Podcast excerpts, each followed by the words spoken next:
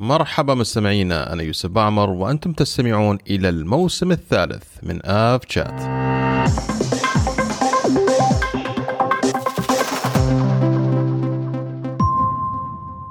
مرحبا مستمعينا في الحلقة السادسة من الموسم الثالث من ثلاثين ألف قدم. حلقة بإذن الله تعالى تكون حلقة خفيفة ما بين فاصل فاصل. آه راح يشاركني في الحلقة اليوم آه باشمهندس عمران. مساك الله بالخير باشمهندس. مساك الله بالنور والسرور، والحمد لله سعيدين ان ردينا وياكم آه بعد آه اول مره طبعا بعد موسم ثلاثين ألف قدم، موسم ناجح حقيقه. الحلقه اللي طافت ابدعتوا فيها انت وعبد الرحمن وابو سالم، قدمتوا حقيقه حلقه استثنائيه، واليوم ان شاء الله بعد بتكون حلقه آه ايضا مميزه وخفيفه في نفس الوقت بإذن الله تعالى. بإذن الله تعالى وإن شاء الله زي ما تناقشنا عمران الحلقات الجاية راح يكون عندنا موضوع أو موضوعين بإذن الله تعالى راح يكونوا جدا مميزين وإضافة لمستمعينا الكرام. مستمعينا الحلقة هذه تأتيكم من إعداد فريق الإعداد بالكامل: محمد مهدي، ميثاء البلوشي، أروى المغيري، عقيل الحميدان، وبنان أبو عيد. زي كل مرة مستمعين أحب أذكركم أنكم لا تنسوا تتابعوا حساباتنا على تويتر وإنستغرام، وأيضا تستمعوا لنا, تستمعوا لنا على جميع منصات البودكاست من أبل بودكاست، جوجل بودكاست، سبوتيفاي، حتى اليوتيوب البودكاست صار متوفر فيه. ولا تنسوا تشاركوا البودكاست مع من تحبون، وتقييمكم كمان تهمنا خمس نجوم، لايك، شير، سبسكرايب. هذه الأمور كلها تساعدنا على الانتشار.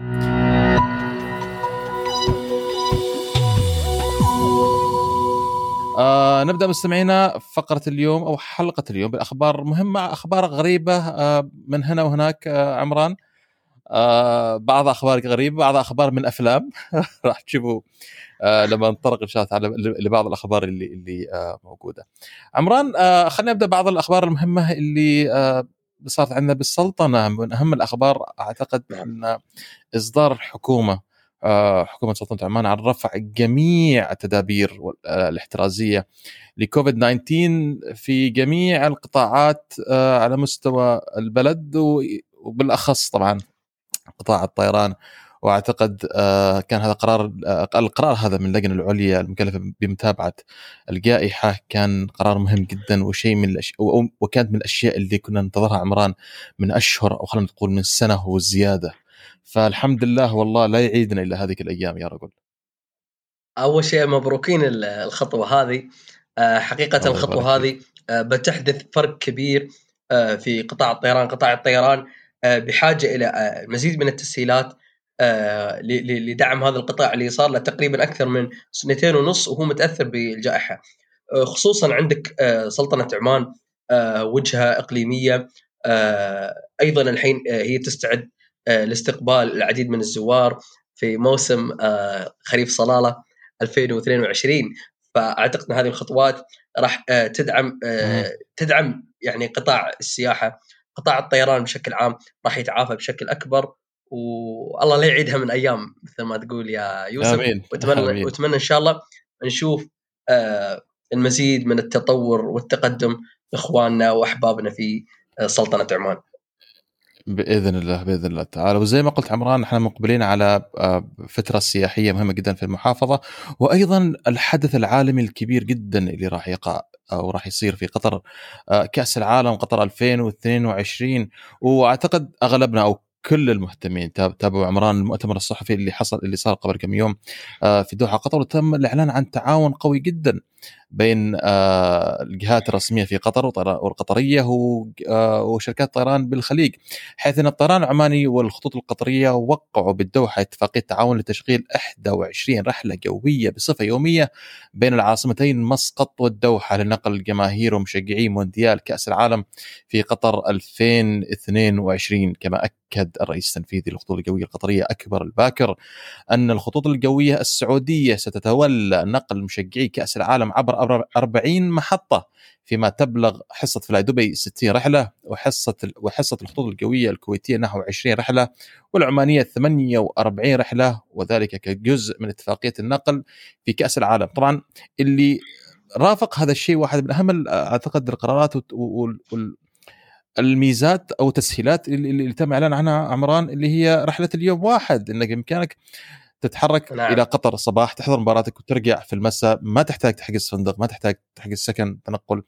فأعتقد هذه واحدة من الميزات اللي راح تكون مشجعة جدا، تسهل على أخوان القطريين مسألة السكن والازدحام اللي قد تصير في في الفنادق والأماكن هذه، وتسهل علينا نحن كسكان في دول الخليج سواء كنا مواطنين أو سكان أو مقيمين في دول الخليج الذهاب إلى الدوحة للاستمتاع بأجواء كأس العالم، تحضر مباراتك المحبة وترجع إلى بلدك في نهاية اليوم. فأعتقد هذه من الإيجابيات الكبيرة جدا كون أن قطر موجودة، أن كأس العالم موجود في قطر حوالينا نحن وقربنا من بعض. فأعتقد ف يعني إذا كان قبل موضوع السكن شيء عمران معقد، أعتقد الآن آخر همك ممكن واحد يفكر في السكن، خصوصا بحكم توفر هذا الخيار الجميل جدا. صدق يوسف، هذه ترى خطوة ذكية جدا من الخطوة الجوية القطرية، هي تبى تحافظ على عدد كبير من الجماهير اللي يدخلون إلى دولة قطر، وفي نفس الوقت أنها بتوفر لهم سلاسة في التنقل. يعني ما عاد ما عاد السكن في قطر شرط إلزامي كما كان من قبل. فأول م- شيء لا شك هذه خطوة لدعم لدعم قطاع القطاعات المختلفة اللي تقدمها دولة قطر للجماهير القادمة إلى كأس العالم، وهي في نفس الوقت أيضا راح تخدم قطاعات الدول الخليجية الأخرى. لا شك هي حطت الوجهات الأساسية، أتوقع خمس أو ست وجهات أساسية للنقل من وإلى الدوحة، بتكون دبي، مسقط، الكويت، الرياض وجدة. بتكون تقريبا هي مثل ما قلنا ستين رحلة، آه بتكون ستين رحلة مثلا من دبي، ولكن ثلاثين رحلة بالاتجاه الواحد. بتي هذه الخطوة تزامنا آه مع افتتاح التوسعة الجديدة لمطار حمد، آه اللي بتكون إن شاء الله بتكون جاهزة قبل آه ما يفتتحون كأس العالم. وأيضا بيتم تشغيل مطار الدوحة القديم بسعته التشغيلية آه الكاملة ليكون جاهز لهذا الحدث العالمي، ويتمكنوا مثل ما قلنا المشجعين لدخول دولة قطر بالسلاسة. يعني انت خصوصا متوقع جماهير كبيرة من مختلف الدول، اتكلم مثلا الدول الأوروبية، دول أمريكا اللاتينية، جماهير بعشرات الألوف يعني راح يكونون حاضرين لمؤازرة منتخباتهم.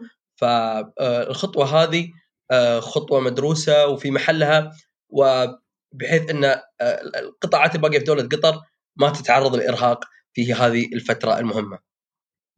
أتفق عمران، وأعتقد من الأشياء الأمانة اللي نغبط أنفسنا عليها هو الفعاليات اللي قاعدة تصير في دول الخليج، منها سباقات الفورمولا فورمولا واحد في قط في البحرين سوري في البحرين والإمارات والمملكة العربية السعودية، سباقات الموتو جي بي اللي قاعدة تصير في قطر وبعتقد البحرين كمان. فمناسبات أعتقد إكسبو، من يقدر ينسى إكسبو يا رجل، تجربة نعم، اللي واحد نعم. ممكن يحتفظ فيها لطول العمر. والآن قاسين نستعد لكأس العالم، وإن شاء الله تعالى أيضا السعودية تفوز بإكسبو عشرين ثلاثين. فأعتقد الحمد لله نغبط أنفسنا كثير الحمد لله، إن هذه الفعاليات بدل ما كنا نسافر أو نسمع عنها من بعيد، الآن هي بجنبنا صايرة ونقدر نحضرها بكل سلاسة وبكل يسر. نعم يوسف، خصوصا مثل هذه الفعاليات أنت بحاجة إلى بنية تحتية قوية جدا، خصوصا في قطاع الطيران اللي يشكل أهم يعني محركات النقل للزوار لهذا الحدث. أنت لازم يكون عندك مطارات على مستويات عالمية، وهذا الحمد لله الموجود عندنا في دول الخليج واللي قاعدة تتطور سنة سنة بعد سنة. طبعا أنت متخيل إذا رجعنا لمعلومة كأس العالم، بيكون عندنا تقريبا بحوالي رحلة كل نص ساعة تصل إلى مطار حمد الدولي قادمة من وجهة من وجهات الخليج بس لنقل المشجعين عبر اليوم الواحد. يعني أنا يوم فكرت في الرقم يعني حسيت بأنه فعلا في شيء مهول قاعدة تحضر له قطر، وأعتقد إن شاء الله أنهم راح يبدعون في هذا الشيء، وهم إن شاء الله قدها وقدود بإذن الله. ما ودك تحضر مباراة في كأس العالم يوسف؟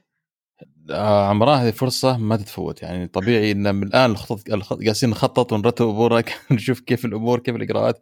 آه طبعا التذاكر حاليا موقفة، آه ما فتحوا المجموعة الثالثة، أعتقد التذاكر إن شاء الله تعالى من يتم فتح التقدم للطلب بإذن الله تعالى، راح نقدم وإن شاء الله تعالى نتفق إن شاء الله بالحضور آه ونشوفنا كم مباراة بإذن الله تعالى في المونديال كأس العالم. طيب عمران خلينا ننتقل للخبر التالي. أعتقد أيضا من الأخبار اللي الكل سمعان عنها أصغر طيار بطائرة خاصة في محاولة أنه يحطم رقم القياسي بحيث أنه يكون أصغر طيار يطير منفرد حول العالم. الطيار هذا راح يهبط في مطار مسقط الدولي بتاريخ واحد وثلاثين مايو تقريبا بعد اليوم الثاني من نزول الحلقة. الحلقة راح تنزل شهر على يوم ثلاثين مايو وراح تكون محطة مسقط أحدى محطات هذا الطيار. آه عمران ستة عشر سنة طائرة خاصة سولو بايلوت آه حول العالم. أعتقد من الرحلات اللي لما يبغى لها جرأة صراحة.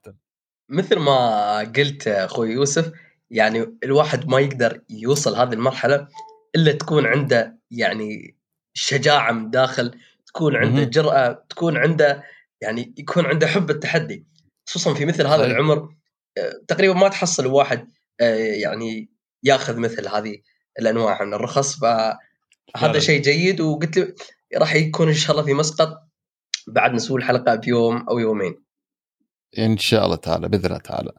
آه كمان عمران عندنا طيران سلام آه يدشن أولى يعني أولى رحلاته من مسقط إلى مدينة بورصة التركية.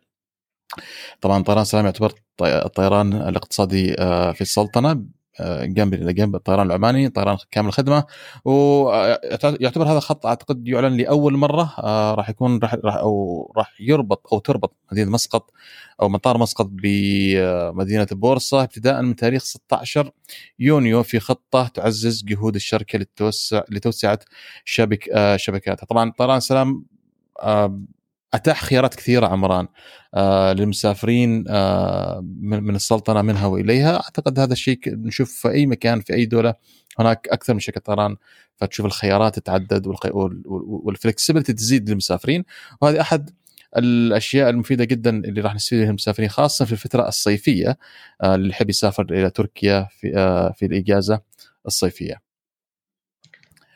نعم خصوصا أن كمان تركيا تركيا يعني تلقى زخم كبير من المسافرين الخليجيين، فوجهة طيران السلام بتكون يعني خصوصا مستقطبة العديد من السياح العمانيين اللي ناويين يروحون إلى تركيا كوجهة صيفية. وهذا الشيء أعتقد أن هذه خطوة راح يعني تعزز من دور طيران السلام في في نقل المسافرين، مش بس في الم... في في منطقتنا الإقليمية، ولكن التوسع بشكل أكبر في المجال الدولي بإذن الله تعالى. وكمان عمران عندنا شركتي طيران إيرانيتين حصلوا على موافقة لتسيير رحلات إلى السلطنة، حيث حصلت طيران إير أو إيران للطيران وخطوط كارون الجوية على موافقة هيئة طيران مدني في البلاد لتسيير رحلات مباشرة بين إيران وسلطنة عمان. ومن المقرر أن تطلق شركتا الطيران رحلاتهما قريبا على الرغم من عدم وجود أي معلومات عن المطارات التي ستخدمها أي من الناقلتين، يعني مش متأكدين هل صحار أو مسقط أو خصب، صورة ما هي واضحة إلى الآن. لكن هذه من الأمور اللي جالسة تتحسن خلينا نقول في الوضع العام في الخليج، وإن شاء الله تعالى تحسن علاقات ما بين الدول الخليج وجارة مثل مثل إيران. وأعتقد أيضا بوادر كبيرة جدا اللي جالسة تصير ما بين إيران والمملكة العربية السعودية. أعتقد هذه واحدة من البوادر إيجابية جدا بإذن الله تعالى، ويعم إن شاء الله تعالى نفع هذه القرارات على جميع سكان هذا البلد، خصوصا عمران يعني رغم المدى السياسية قليلا، خصوصا مع التغييرات الكبيرة اللي صايرة في الفترة الحالية في السياسة الدولية. نعم نعم اللهم آمين. خلوني آخذ الخبر التالي من البحرين، حيث أعلن مطار البحرين الدولي عن انتهائه من أعمال صيانة مدرج مطار البحرين الدولي، والتي تجرى مرتين سنويا للحفاظ على كفاءة المدرج. طبعا مثل هذه العمليات آه تتم بشكل دوري لتأكيد جهوزية آه مدرج المطار ومرافق المطار، وأيضا آه لضمان الأمن والسلامة آه في مدرج مطار البحرين. طبعا أعمال الصيانة تضمنت بعض المهام مثل إزالة المطاط، اختبار الاحتكاك السطحي، إصلاح الأسفلت، إصلاح تدرج شرائح الهبوط، فحص إنارة المهبط، وصيانة اللافتات. كل هذه توجه أو إنه تسهل على الطيارين عملية الهبوط بدون أي معوقات أخرى في المطار، وأعتقد هذه خطوة أساسية. أو عملية روتينية من عمليات الأمن والسلام.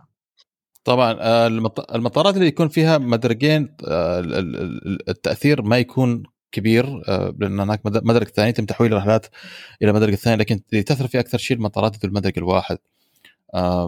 فتكون عمران نافذة الصيانة ضيقة جدا، هذه نواجهها نحن للأمانة في مطار صلالة، لكن نوعا ما بحكم أن أحيانا عندنا رحلات أقل فنقدر أنك تعملها سلوت ما بين هذه ما بين وقت الرحلات وتقدر تنجز الصيانة. وزي ما قلت الصيانة هذه مهمة جدا بحيث أن كفاءة المطار وكفاءة المدرج يبقى على نفس المستوى وتكون آمنة لجميع عمليات الهبوط والإقلاع. صحيح صحيح مثل ما قلت. وطبعا دائما نحن نتأكد أن شركات الطيران والمطارات بشكل عام يعني تجعل يعني تجعل تجعل السلامة أولويتها القصوى، وطبعا يعني ولتحقيق هذه الخطوة فهي تتخذ مثل هذه الإجراءات. الإجراءات أحيانا قد تتسبب في التضييق على بعض الرحلات، لكن في الأخير الأمن وسلامة الركاب هي الأولوية القصوى. طيب خلنا ناخذ الخبر التالي. الخبر التالي من دمشق، حيث أعلنت الخطوط الجوية الباكستانية عن استئناف تشغيل رحلاتها من باكستان إلى دمشق بطائرة الإيرباص إيه ثلاثمائة وعشرين بمعدل رحلة واحدة في كل أسبوع ابتداء من اليوم اللي هو تسعة وعشرين خمسة. طبعا يذكر أن عديد من شركات الطيران رجعت تسير رحلات إلى دمشق. الكويت الكويت تسير رحلات إلى دمشق إذا ما خابتني الذاكرة العربية، وأيضا في عدد من شركات الطيران رجعت تسير رحلاتها إلى دمشق لأول مرة من أكثر من عقد بسبب اندلاع الحرب في سوريا. طيب الخبر التالي من لوفتانزا، حيث أعرب الرئيس التنفيذي للطيران لوفتانزا كارستن سبور عن دعمه لشركة بوينغ، مؤكدا أن شركة بوينغ تستعيد البناء والتعافي. آه، لوفتانزا طبعا آه، الحصة الكبرى من طائرات لوفتانزا هي آه، من طرازات الإيرباص، تتكلم على ثلاثمائة وتسعة عشر ثلاثمائة وعشرين ثلاثمائة وثلاثين ثلاثمائة وأربعين ثلاثمائة وخمسين، أغلبهم من الإيرباص.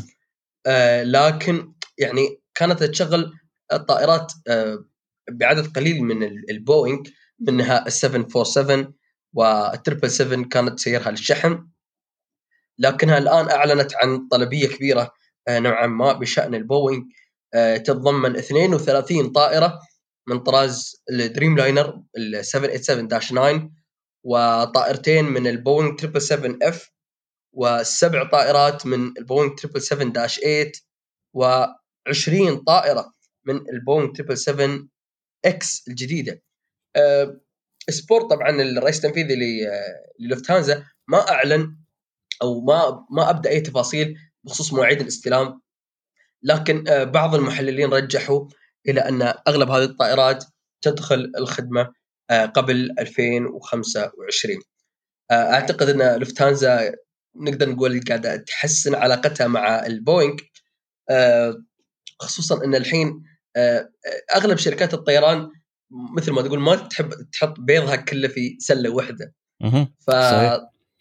فهي تترك يعني تترك لها مثل ما يقولوا خط بديل، مع أنها هي شركة مثل ما قلنا أغلب رحلاتها من الإيرباص، لكن يعني يعني هذه من من من حسن إدارة شركة الطيران، بحيث أنها لا سمح الله في حال تعرضت لأي مشكلة مع الإيرباص مثل ما حصلت مثلا في القطرية أو في غيرها، فيكون عندها بديل. وفي نفس الوقت أنها تواكب أحدث الطائرات بأحدث التقنيات مثل الدريم لاينر مثل التربل سبعة إكس، فهذه خطوة استراتيجية للأعوام المقبلة وللحرص أيضا على استدامة وقوة هذه الشركة.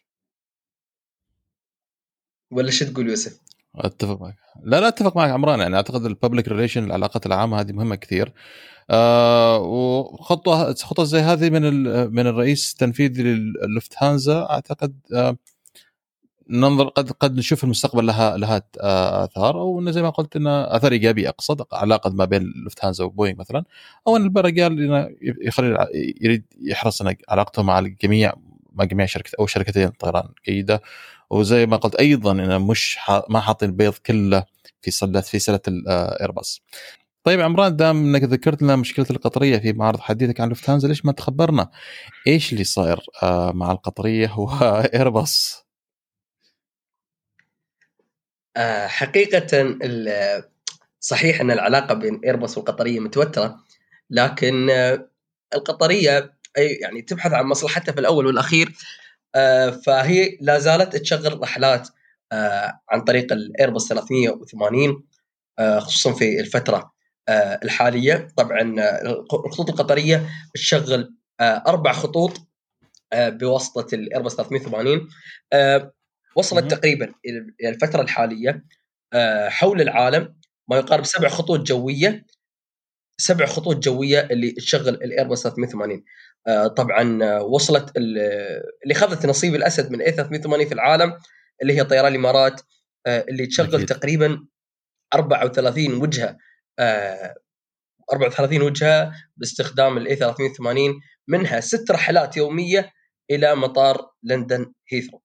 آه، طبعا الشركات اللي تشغل لي أو لا زالت تشغل رحلات بواسطة ال إيه ثلاثمية وثمانين آه، مثل ما قلنا طيران الإمارات، الخطوط الجوية القطرية، آه، الخطوط السنغافورية، الخطوط البريطانية بريتش إيرويز، آه، كانتس إيرلاينز، آه، طيران الصين الجنوبي تشاينا ساذرن، وأيضا الخطوط الجوية الكورية اللي هي الكوريا إير.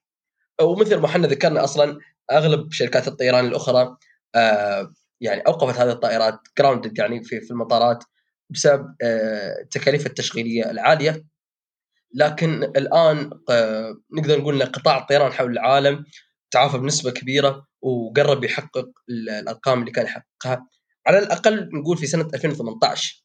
ف يعني هذه أتوقع أن ما في شركات طيران زيادة بتقدم على هذه الخطوة، ولكن في نفس الوقت أن الشركات هذه راح تحافظ على ال إيه ثلاثمية وثمانين إلى نقدر نقول إلى من ثلاث إلى خمس سنوات على الأقل. أتفق معك، وإعادة تشغيل ثلاثمية وثمانين هذه يبغى لها جرأة عمران. مش أي شركة طيران تقدر أنها ترجع ثلاثمية وثمانين في السيرفس أعتقد. وأنا مثل ما قلت لك كل شركة تبحث عن مصالحها. أكيد أكيد أكيد أكيد. والبزنس موديل تبع القطرية والإماراتية هم هي هاي تناسبهم أنه يقدر يرجعوا ال ثلاثمية وثمانين. أكيد أكيد يعني هي اسمها وأيضا درجات الكلاس، يعني مثل ما أنت شفت الحين الإمارات تشغل البريميوم إيكونومي على ال ثلاثمية وثمانين، القطرية تشغل الكيو سويت في البزنس كلاس أيضا على ال ثلاثمية وثمانين، وتشغلها أيضا على البوينغ سبعة سبعة سبعة وغيرها. آه طيب عمران، خل... خلينا الحين آه ناخذ بعض الغراء... الأخبار الغريبة اللي حصلت في كذا مكان وكذا مطار في العالم. يقول لك آه هذا الخبر من الهند، يقول لك أكثر من ثمانين من عمال المطارات في الهند يفشلون في اختبارات الكحول أثناء العمل. بين يناير ألفين وواحد وعشرين ومارس ألفين واثنين وعشرين فشل أربعة وثمانين شخصا يعملون في اثنين وأربعين مطارا هنديا في اختبارات الكحول وفقا لبيانات المديرية العامة للطيران المدني، حيث كشفت البيانات أن التي تم الوصول إليها من قبل وكالة بريس تراست الهندية بي تي آي أن أربعة وخمسين من ثمانية وأربعين عاملا الذين فشلوا في الاختبارات كانوا سائقين، في حين تضمن آخرون مشغلي جرافات وأفراد من فرق خدمة الدعم الأرضي وخدمات إطفاء وإنقاذ الطائرات. عجيب. هذيلا هذيلا هذيلا اللي مودين الطيران في الندم، يعني لا تعليق صراحة. شفت البي شفت الميم تبع المسرحية شلون؟ أنا كذا الحين شلون؟ أيوة بالضبط. لا يعني يعني الصراحة أنا هذيلا اللي مودين الطيران في الحيط على ما يقولون، يعني هذه من أكبر التحديات اللي تواجه. صحيح، لما تشوف حادث في الساحة آه، يا قد يكون هذا السبب. يعني أنا أنا اللي مستغرب أن في وايد دول قاعدة تحارب الموضوع هذا بشكل كبير، آه، منها الولايات المتحدة وغيرها، آه، لا ولا زال الموضوع هذا أيضا آه، موجود، اللي هو ظاهرة آه، العمل اللي يعملون في في في مجال الخدمات الأرضية أو العمليات ويكونون أيضا تحت تأثير مشروبات كحولية. فهذه من أكبر مم. الأشياء اللي تهدد آه، مو بس سلامة، ممكن تأثر سلامة الطائرة، لكن أيضا ممكن تأثر على سير العمليات، ممكن آه، تسبب في تأخير، ممكن تسبب في أمور كثيرة آه، الناس في غنى عنها. لكن آه، هذه الخبر اللي تقدر تقول عنها نقدر نقول انها فضيحه موجوده في عالم الطيران، والله يبعدنا وياكم عن شر هذه المواد وهذا الكحول. آمين. طيب آه خبر آخر وغريب آه حصل في العراق، حيث يقول لك أن الطفل اقتحم ساحة مطار النجف الدولي ويصل إلى الطائرة قبل إقلاعها، حيث نجح طفل عراقي باختراق المطار الدولي في محافظة النجف في جنوب بغداد، وحاول الاقتراب من الطائرة قبل إقلاعها في حدث غريب ولافت تسبب في إقالة مسؤول بارز في المطار. ونقلت وسائل إعلام عراقية عن مصدر محلي أن الطفل الذي لا يتجاوز عمره عشر سنوات قال داخل المطار منذ ساعات الفجر الأولى من دون أن يستوقفه أحد قبل أن يتوجه إلى مدرج الطائرات. وأشارت وسائل إعلام عراقية أن الطفل وصل لطائرة إيرانية كانت تستعد للمغادرة، حيث استوقفه رجل أمن الطائرة وسألوا عن تذكرة، ورد الطفل بأنه لا ينوي السفر بل يريد العودة إلى منزله في منطقة البراكية بمحافظة النجف. هل أن اخترقنا صغير ما صدقنا خلص احنا ما صدقنا عاد نخلص من الأطفال المزعجين داخل الطيارة، يطلعون عاد اللي برا السيارة في الساحة، العادة في الساحة, في الساحة. يعني ف... سبحان الله، أنت تقول كيف قدر يخترق الحواجز هذه كلها.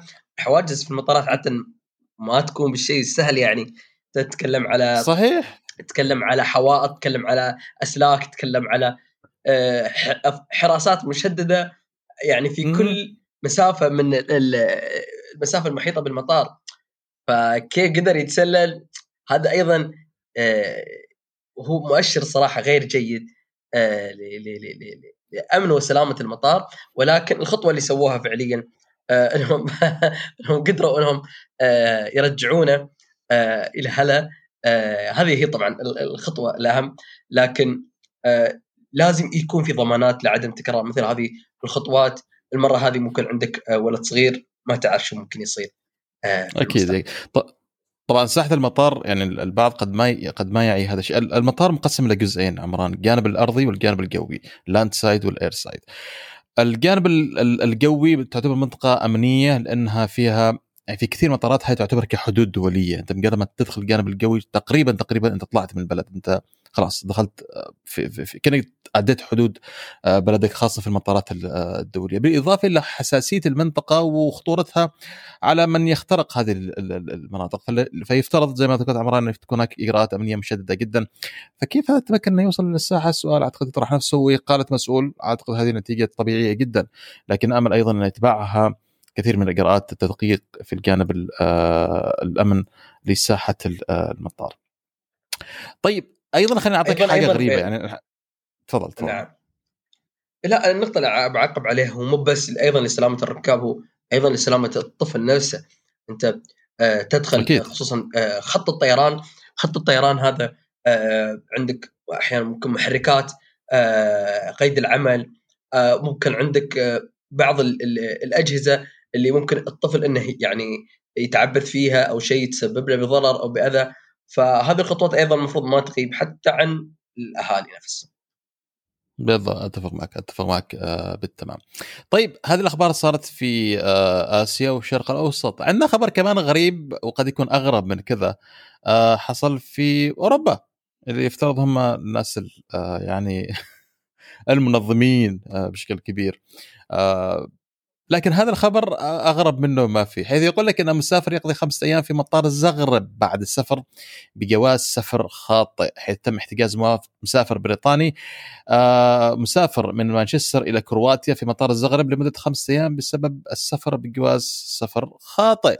اللي حصل يقول أن الشخص المسافر هذا باسمه ديفيد لما بيطلع من البيت هو وزوجته مسافرين، فأخذ الجوازين من الطاولة، كانت في الواقع هي جواز زوجته وبنتها، آه وسافر جواز بنته بنت زوجته يعني. آه فكيف نحن عمران كيف عدى من الكاونترات من التشيكين، كيف عدى من نقاط التفتيش الأمنية، التدقيق في الجوازات، كيف صارت هذه كلها؟ يعني الطفل قد يكون اخترق بشكل بآخر ما حد شافه.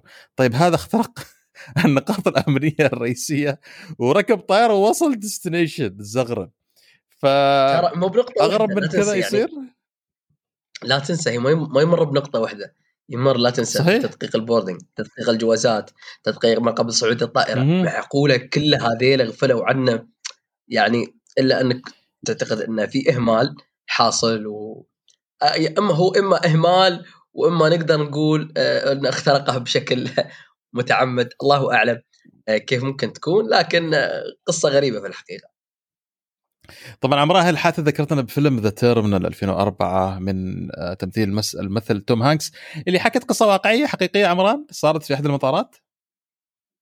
بالضبط بالضبط، حكت قصة المسافر اللي آه المسافر آه الإيراني اللي كان آه يعني مسافر من بلاده بسبب تهمة أو آه نقدر نقول إنه نفي إلى الخارج، ووصل إلى المطار ومن هناك فقد شنطته اللي فيها اللي تحمل كل وثائقه، فأعتقد أنك قاعد في مطار وأنت يمكن أدرى بالقصة يعني. والله أنا ما تابعت القصة لكن أكيد أني تابعت الفيلم أكثر من مرة، وأنصح اللي يحبوا أفلام المطارات اللي تابعوا الفيلم ذا تيرمينال، فيلم جميل لطيف جدا من أداء الأوسكاري توم هانكس. طيب خلنا أيضا عمران دام ذكرنا أفلام ننتقل إلى حادثة أخرى مشابهة للي نشوفها في الأفلام. آه كله عندك أفلام آه. اليوم ما عليك أضبطكم، أو قصدي الشباب فريق الإعداد المضبطين اليوم. آه يقول لك عمران في الخبر هذا، أيضا هذا خبر ترى انتشر الفترة في, في تويتر خلال الفترة الماضية. قائد طائرة يتعرض لوعكة صحية والراكب الذي لا خبرة له بالطيران يهبط بالطائرة، حيث أن راكب الطائرة الخاصة تواصل مع مراقبي الحركة الجوية قائلا أنه يعاني من وضع خطير.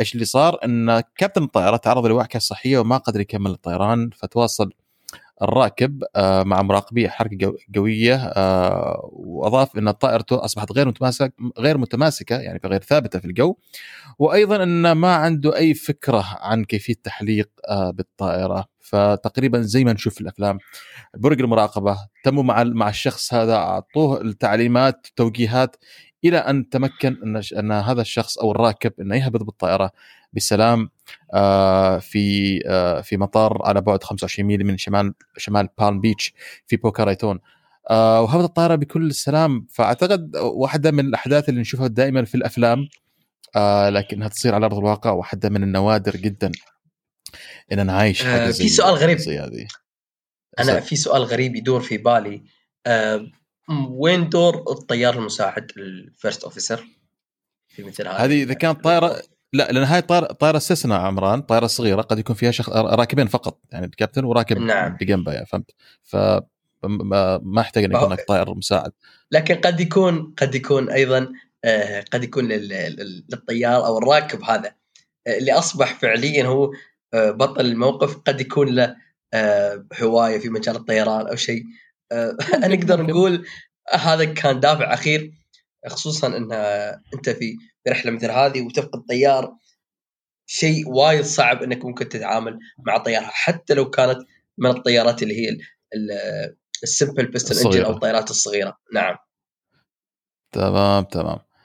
فيا هذا كان واحد من أخبار الأفلام اللي كانت عندي، حبيت نخلي آه نتكلم عنها، وحادثة غريبة ومميزة آه جداً.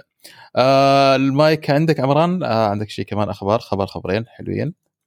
طيب الخبر اللي جاي من السعودية، حيث أعلنت شركة طيران أديل فلاي أديل عن تشغيل أول رحلة بطاقم نسائي بالكامل. آه الرحلة طبعا كانت متوجهة من آه مطار الملك خالد في الرياض إلى مطار الملك عبد العزيز الدولي في جدة. آه أعلن المتحدث الرسمي لطيران أديل عماد اسكندراني عن تشغيل رحلة بإدارة نسائية سعودية. طبعا كانت سعودية بنسبة كبيرة باستثناء كابتن الطائرة التي كانت تحمل إحدى الجنسيات الأجنبية. أعلنت شركة فلاي أديل مسبقا في ألفين وتسعة عشر عن تشغيل أول رحلة بطيار مساعد امرأة في السعودية. طبعا تهدف هذه الخطوة لتمكين المرأة السعودية ولتكون عنصر أساسي في بناء آه في بناء مستقبل عالم الطيران اللي راح يشهد إن شاء الله آه طفرة كبيرة جدا آه قبل عام ألفين وثلاثين بمشيئة الله.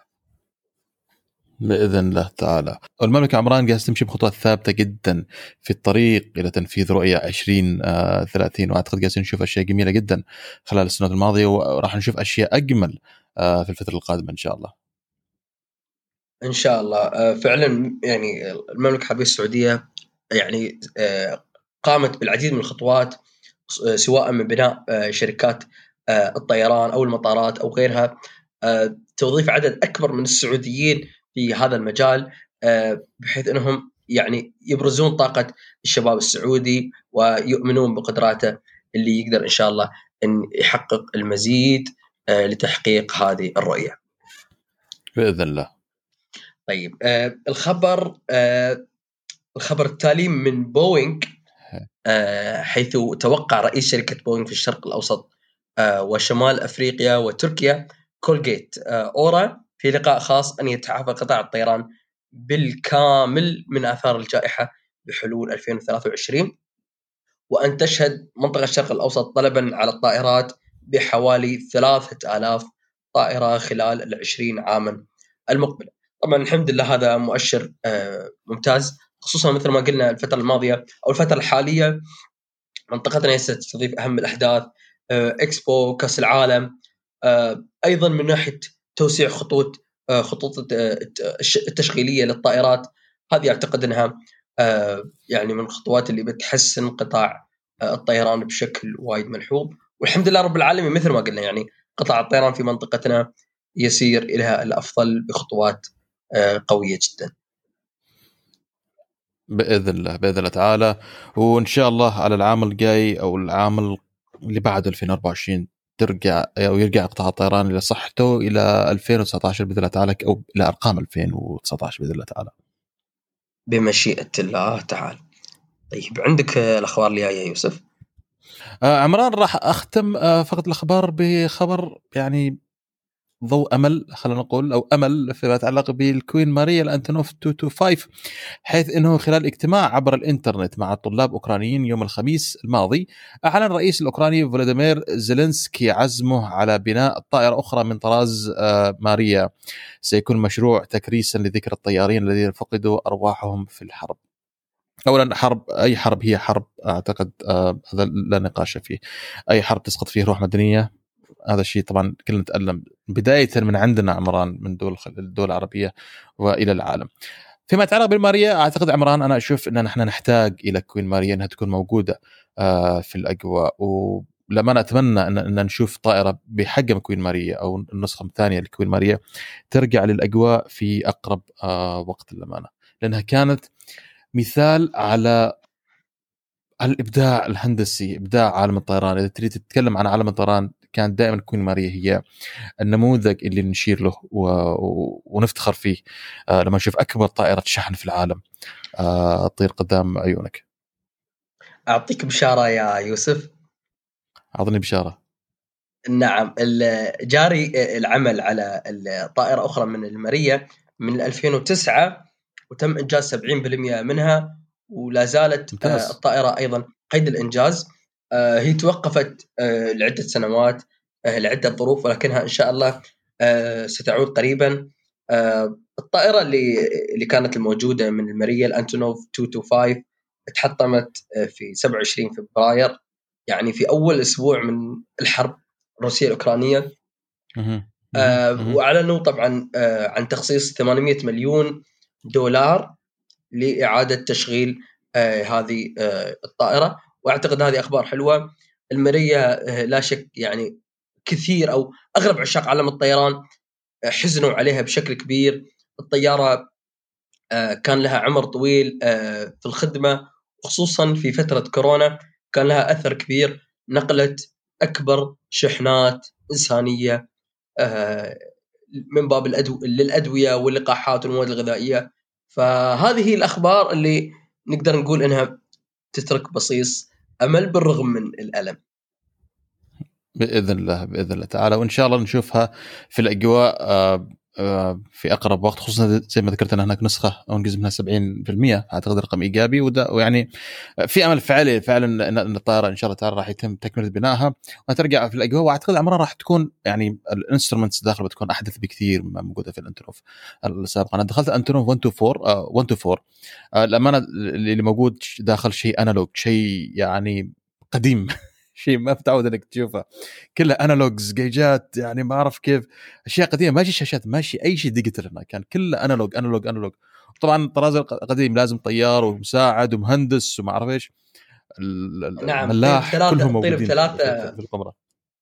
صحيح كانت تطير نعم بثلاثه افراد في من الطاقم يكونوا موجودين في في قمة القيادة. أغلب الأجهزة كانت أنالوج، أنت تتكلم على أن تم تأسيسها من من أيام الاتحاد السوفيتي، ف يعني أكيد تحمل تحمل الهوية القديمة. الحين صار في أكبر تطور أكبر في الأجهزة، صار في مثل ما تقول ديجيتالايزنج أو رقمنة الأجهزة، هذه كلها صارت كل كل المعلومات تطلع لك في شاشة صغيرة، تسهل أيضا على الطيار الوصول إلى بعض المعطيات في الرحلة، و وهذه يعني ترجع أيضاً للتطور التكنولوجي. بالضبط. فأعتقد خبر جميل عمران نختم فيه فقرة الأخبار قبل ننتقل إلى المعلومة في تسعين ثانية. مستمعينا بعد الفاصل نرجع لكم بفقرة المعلومة في تسعين ثانية، فخلوكم معنا.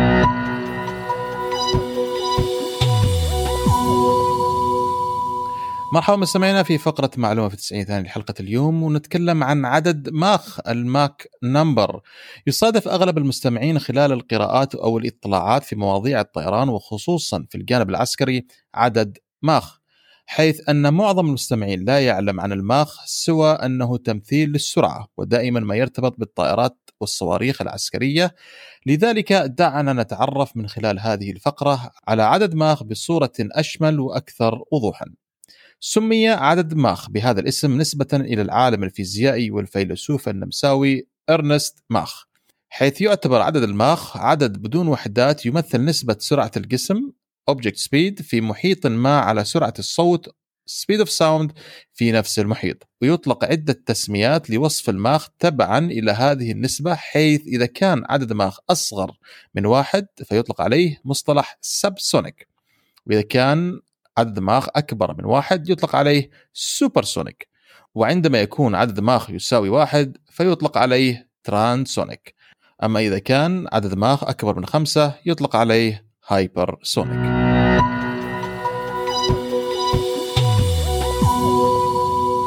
طيب عمران، ماك نمبر، إيش تعرف عن ماك نمبر؟ آه، ماك نمبر بكل بساطة آه، إحنا الحين مثلا آه، خلينا نضرب مثال أن الطيارة قاعدة تطير بسرعة مثلا ألف وثلاثمئة كيلو متر في الساعة، ناخذ هذه السرعة اللي قاعدة تطير فيها الكروزنج سبيد أو الاير سبيد ونقسمها على سرعة الصوت، بيطلع لنا الرقم هذا اللي هو يسمى الماك طبعا أو الماخ نمبر. الماخ نمبر هذه يستخدم لتحديد سرعات أغلب طائرات، خصوصا أغلب الطائرات المدنية عندنا اللي هي تكون السبسونيك فلايتس، تطير أقل من صفر فاصلة ثمانية ماخ. أغلب الطائرات اللي نشوفها نحن اليوم تطير ب صفر فاصلة ثمانية ماخ، هذه يعني نقدر نقول عنها أو معدل معدل عدد الماخ اللي تطير فيه الطائرات المدنية. طبعا عندنا الطائرات الحربية تطير بسرعات أحيانا تتجاوز ال واحد فاصلة خمسة وممكن توصل مم. إلى اثنين ماخ آه اللي تتجاوز سرعة الصوت آه مرتين. آه من الطائرات المدنية اللي كانت آه بتتجاوز الماخ الواحد ماخ عندنا الكونكورد، آه عندنا الحين آه البوم جاية في الطريق، آه لكن اللي ما يعرفون أغلب المستمعين أن آه الماخ هذا يعني يعد واحد من أهم آه المعطيات اللي نحن لازم ندرسها، خصوصا آه في فيما يسمى بالإيروداينامكس، لأن أنت من تتجاوز الواحد ماخ تتغير صحيح. خصائص الهواء صحيح. بشكل كبير على آه على جن... على جناح الطائرة، على أسطح التحكم، فضروري جدا أن نحن آه نحسب هذا الرقم، وإذا حسبنا هذا الرقم نحن نحط المعطيات هذه آه في جهاز آه أو كمبيوتر م- الطائرة آه بحيث أن نحن نقدر نوجه الطيار الآلي وغيره. لكن من جوز الواحد ماخ تختلف الكثير كثير من الأمور، وغالبا بعد بعد ما تتجاوز الطائرة سرعة الصوت لا شك أن اصطدام تيارات اللي هو قد يشكل صوت مثل صوت طلقة أو صوت انفجار، هذا اللي نسميه السونيك بوم. وهاي الظاهرة أتوقع ممكن يشوفونها البعض في بعض العروض الجوية. فيا كفيت وفيت عمران، ما عندي شيء أضيفه للأمانة، ما شاء الله عليك. فكان هذه معلومة أو هذه معلومتنا لحلقة اليوم في تسعين ثانية، أتمنى أنها كانت معلومة مفيدة وجميلة لكم مستمعينا الكرام. شكرا عمران على وجودك في الحلقة هذه وإثراءك الدائم لنا وللمستمعين كلهم. الشكر لك والله يا يوسف، وحقيقة صراحة استمتعنا بهذه الحلقة، فيها يعني كم من العجائب والغرائب، وأيضا من آخر الأخبار.